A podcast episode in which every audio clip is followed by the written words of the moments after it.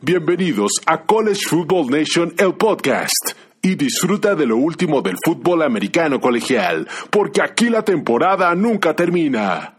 Hola Nation, ¿cómo están? Bienvenidos a College Football Nation, el podcast. En este podcast ustedes saben que nos dedicamos a nada más a decir y hablar de todas las noticias referentes al fútbol americano colegial de los Estados Unidos, División 1 de la NCAA. Pero ante todo, muchísimas gracias por bajar este podcast y hacernos parte de tu día. La verdad, en College Football Nation te lo agradecemos. Y bueno, ante todo, no se les olvide suscribirse al podcast. Estamos en iHeartRadio. Spotify, iTunes o donde ustedes escuchen su podcast. Y también ya es que estamos en invitaciones, también los invitamos a que nos sigan en todas nuestras redes sociales. Estamos en Facebook, Twitter, Instagram y YouTube. Y nos pueden encontrar como College Football Nation. Y ya que estamos en lo último, es también no dejen de visitar nuestra página web donde hablamos de la historia del fútbol americano colegial de los Estados Unidos. Bueno, Nation, empezamos. Bueno, en el programa de hoy, Nation, hay muchísima información y lo vamos a intentar hacer lo más compacto que pueda hacerse. Pero bueno, ya si quieren empezamos con la información y lo más importante de esta semana. Sí, señores, ya por fin tenemos campeón del FCF eh, Championship. Ya la temporada de primavera se acabó, donde Sam Houston State viene de atrás por tercer eh, juego en forma consecutiva y una forma dramática derrota a South Dakota State. Sí, señores, los Bearcats reclaman su primer campeonato nacional del FCF derrotando de una forma dramática ni más ni menos a los Jack Rabbits de South Dakota State. Sí, señores, los Jack Rabbits le dieron la vuelta a San Houston en el cuarto cuarto y pudo al final de cabo, faltando ni más ni menos 16 segundos, San Houston logra de la victoria con un pase de Eric Shim a Ifal Edil, a su receptor preferido toda la temporada, para lograr un triunfo de 23 a 21 y derrotando al, ahora sí, ranqueado número uno South Dakota State. En conclusiones, ya con esto se acaba la temporada de primavera que se tiene en la División 1. Acuérdense que esta es la única temporada de primavera que va a haber. El próximo año empieza en otoño, entonces veamos cómo se afecta al el calendario y cómo se afecta a los muchachos de, de, esta, de esta división o de esta categoría. Y otras cosas que cabe mencionar es que South Dakota State perdió al jugador ofensivo del año de la conferencia del Valley, que es Mark Rankowski, el cual tuvo una lesión luego, luego en su primer drive ofensivo en una lesión, una lesión en su rodilla izquierda, el cual ya le impidió poder regresar al juego y creo que esto lo aprovecharon muy bien los muchachos de San Houston para poderse llevar la victoria este año. Y otras cosas que cabe la pena señalar es que el head coach de San Houston, sí señor, el head coach Keller se convierte el primer head coach en tener campeonatos nacionales en múltiples programas. Sí señores, Keller ya había ganado un campeonato nacional con la unidad de Delaware, que era su alma mater en el 2003. También tuvo un campeonato nacional con los Buckeyes de Ohio State y también otro campeonato dentro del FCF con John Town State, eh, cuando estaba como head coach Jim Tressel. Y eso lo convierte al coach eh, Keller en el coach más ganador en toda la historia del FCF en playoffs. Sí, señores, él tiene el récord de más juegos ganados dentro de los playoffs, es ni más ni menos. Pero bueno, si no pudieron ver este juego, yo les recomiendo que visiten nuestra página de Facebook, donde ya pusimos literalmente los highlights de ese juego. Créanme, fue un juego buenísimo. Se decidió hasta el último drive, literalmente hasta el último drive, faltando 16 segundos, como les mencionamos. Sam Sam Houston le roba el campeonato nacional a South Dakota State en un juego importante. Y lo más importante de esto también, cabe mencionar que el juego tuvo un retraso de más de una hora por amenazas de lluvia eléctrica allá en Frisco, Texas. Pero bueno, todo gracias a Dios no pasó a mayores, nada se suspendió, sí llovió y todo. Pero bueno, no pasó a mayores, no hubo ninguna baja que lamentar. Entre otras noticias, esta semana se dio a conocer que Mark Emmert recibió una extensión de contrato hasta el año 2025. Cabe mencionar que Mark Emmert es el presidente de la, ahora sí, de la NCAA, lo que todo rige el deporte dentro, universitario dentro de los Estados Unidos. Y Mark fue nombrado esa extensión en forma unánime por el comité eh, dentro de la NCAA. Cabe mencionar que Mark ha prestado sus servicios dentro de la NCAA desde el año 2010 y no ha dejado de estar en esta, en esta posición hasta, lo más seguro, hasta sea el 2025. Mark anunció que esta extensión eh, va a tener eh, ningún problema y uno de los problemas que ha tenido Mark en los últimos años, todo el tema de el que está en contra de que se le pague a los estudiantes atletas a nivel universitario cualquier forma de dinero en, forma de su nombre, imagen y semejanza, en el cual Mark está súper eh, apuesto en contra de esto y ha levantado tal polémica que ya se, se tiene que tomar la decisión en la Suprema Corte de Justicia de los Estados Unidos, en las cuales van a tener que decidir cuándo entra en, vigor y cuándo no entra. Aunque hay varios estados que ya dijeron que a partir del primero de julio, le guste o no le guste, a la NCAA entra en rigor esta nueva ley de imagen, semejanza y nombre, y específicamente entra al partir del primero de julio. Una de las cosas, creo que va a haber mucho, mucho mucho de qué hablar futuramente. Estamos diciendo que el primero de julio hay varios estados que ya lo dijeron, entre ellos está Florida, Mississippi, California. Entonces, este tipo de apoyos en becas o apoyos económicos que van a poder recibir los muchachos que hemos hablado y en otros programas anteriores, en los cuales van a poder recibir eh, dinero los jugadores de cualquier forma, mientras no ahora sí usen los colores o bueno, el uniforme de la universidad, que estén dentro de la universidad, del campus, todo por afuera del campus y todo fuera de, ahora sí, usar los uniformes de la universidad, playeras, lo que sea, va a ser permitido por forma, ahora sí, por la parte de la corte, eh, de las cortes de estos estados que ya se dijo, y así está la ley, y bueno, así está la nueva regla que se está poniendo. Pero Mark todavía sigue insistente y está alegando y está apelando a que no se dé esto. Pero bueno, una de las noticias es que Mark, es lo que dijimos, ya le dieron su extensión de contrato en forma unánime, entonces vamos a tener controversia hasta el año sin problemas del 2025. Y bueno, uno de los temas más importantes que dos programas de fútbol americano están en la mira de la NCAA por faltas o porque rompieron eh, protocolos y reglas dentro de la NCAA. Uno está dentro del grupo 5, eh, bueno, eh, sí, en el grupo 5 y el otro está dentro del FCF, que lo acabamos de mencionar, pero si ustedes quieren, entramos en materia y es para empezar la Universidad de UTEP, El Paso, Texas. Sí, señores, el head coach tanto del fútbol americano como el head coach de softball, el equipo de softball, rompieron reglas eh, de temas hablando de los límites que tienen los coaches. Tal vez la gente no sepa, pero no todos los coaches pueden tener contacto con los jugadores. Hay una regla de tiempos y calendarios que se tienen que seguir. Y aquí lo que pasó dentro de la Universidad del Paso, el Texas, es que hubo dos coaches, el coordinador, bueno, el coach ofensivo y defensivo del Quality Control, tuvieron y dieron información y dieron, se podría decir, coacheo o asesoramiento a jugadores dentro de, ahora sí, dentro de los entrenamientos. Y esto está prohibido. ¿Qué es un Quality Control Coach para empezar? ¿Qué es esto?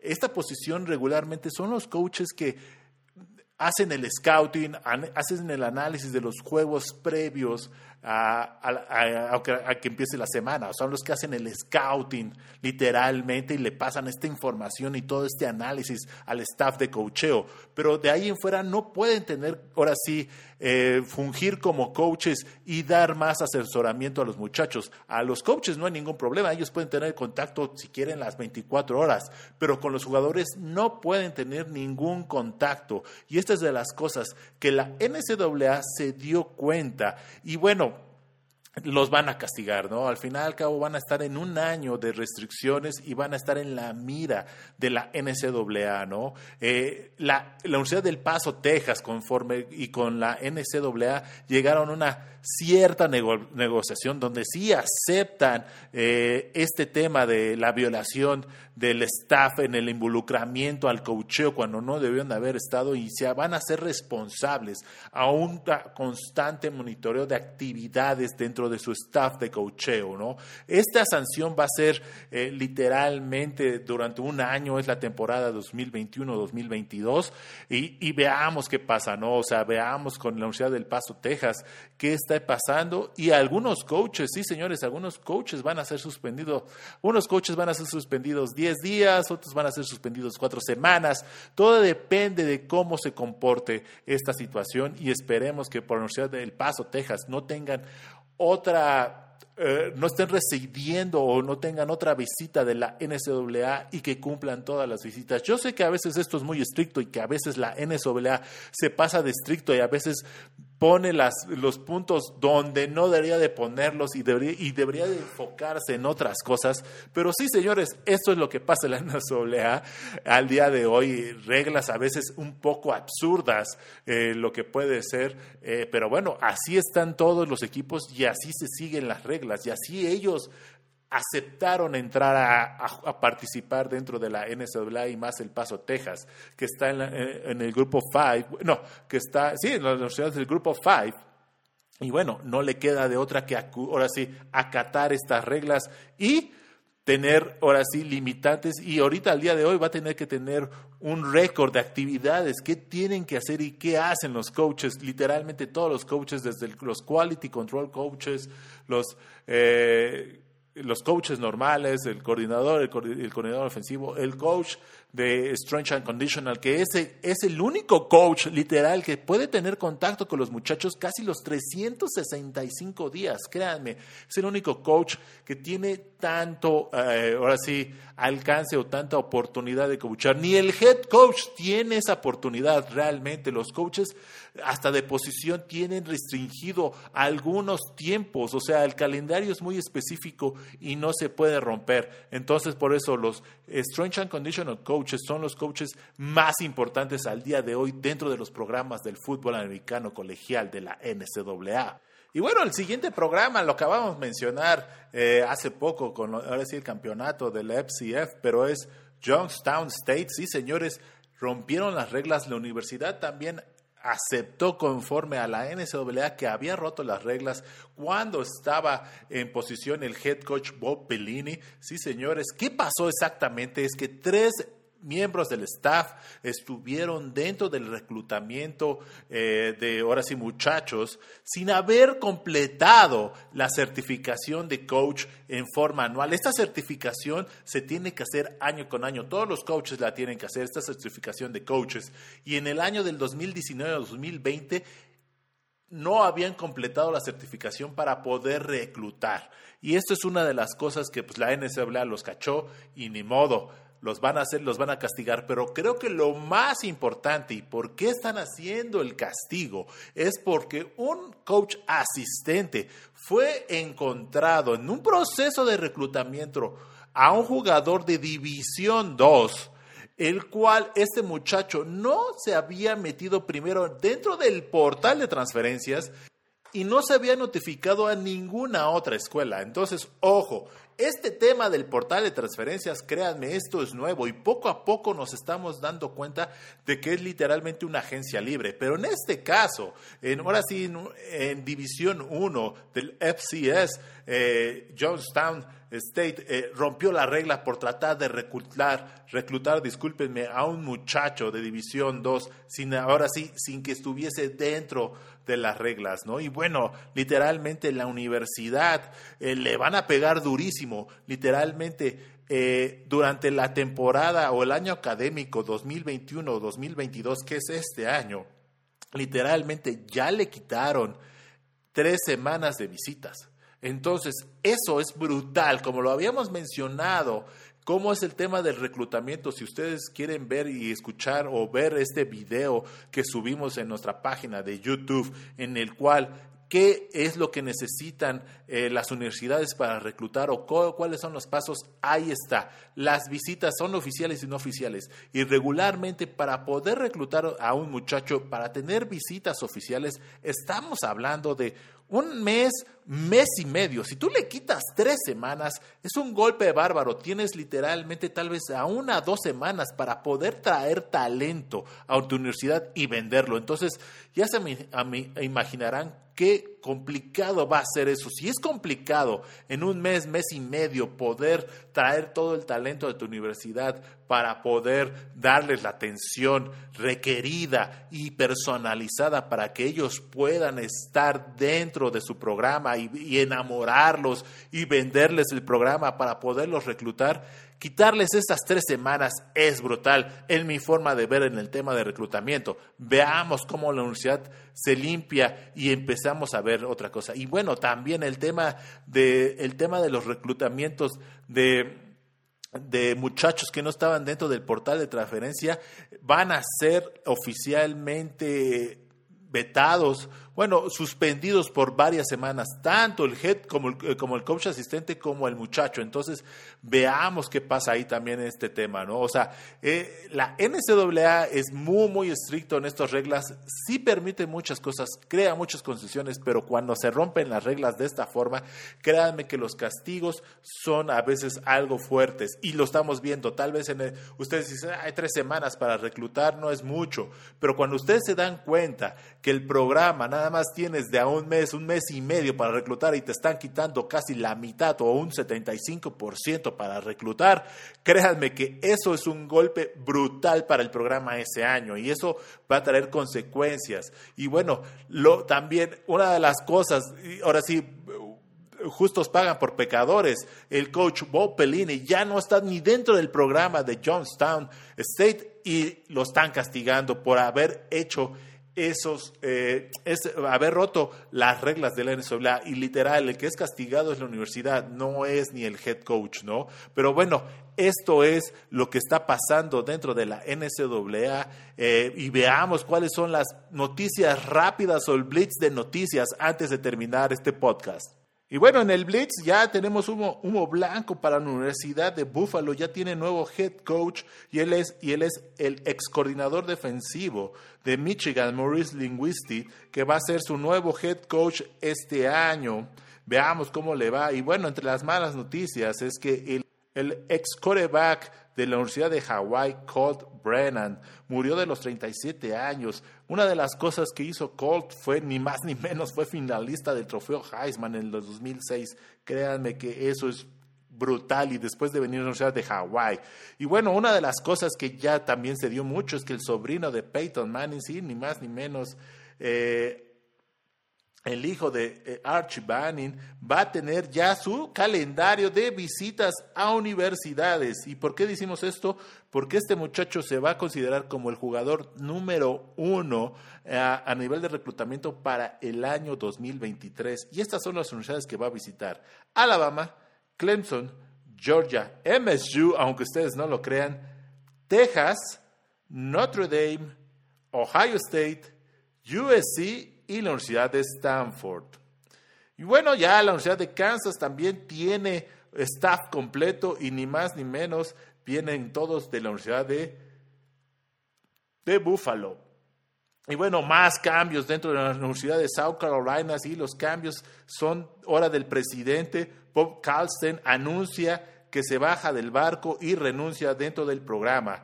Cambios que también vienen dentro del pantalón largo y, ahora es el director atlético Universidad de Northwestern, Mike Poloski, anuncia su renuncia después de estar 10 años dentro del programa. Veamos cómo le afecta. Créame que la Universidad de Northwestern ha levantado mucho el programa y, se y veamos que no le, no le pegue tanto, ¿no? Y bueno, ya la conferencia del Pac-12 tiene nuevo comisionado, Yes George Clive Koff eh, veamos cómo le va. Después vamos a hacer un programa especial de todo el background que tiene.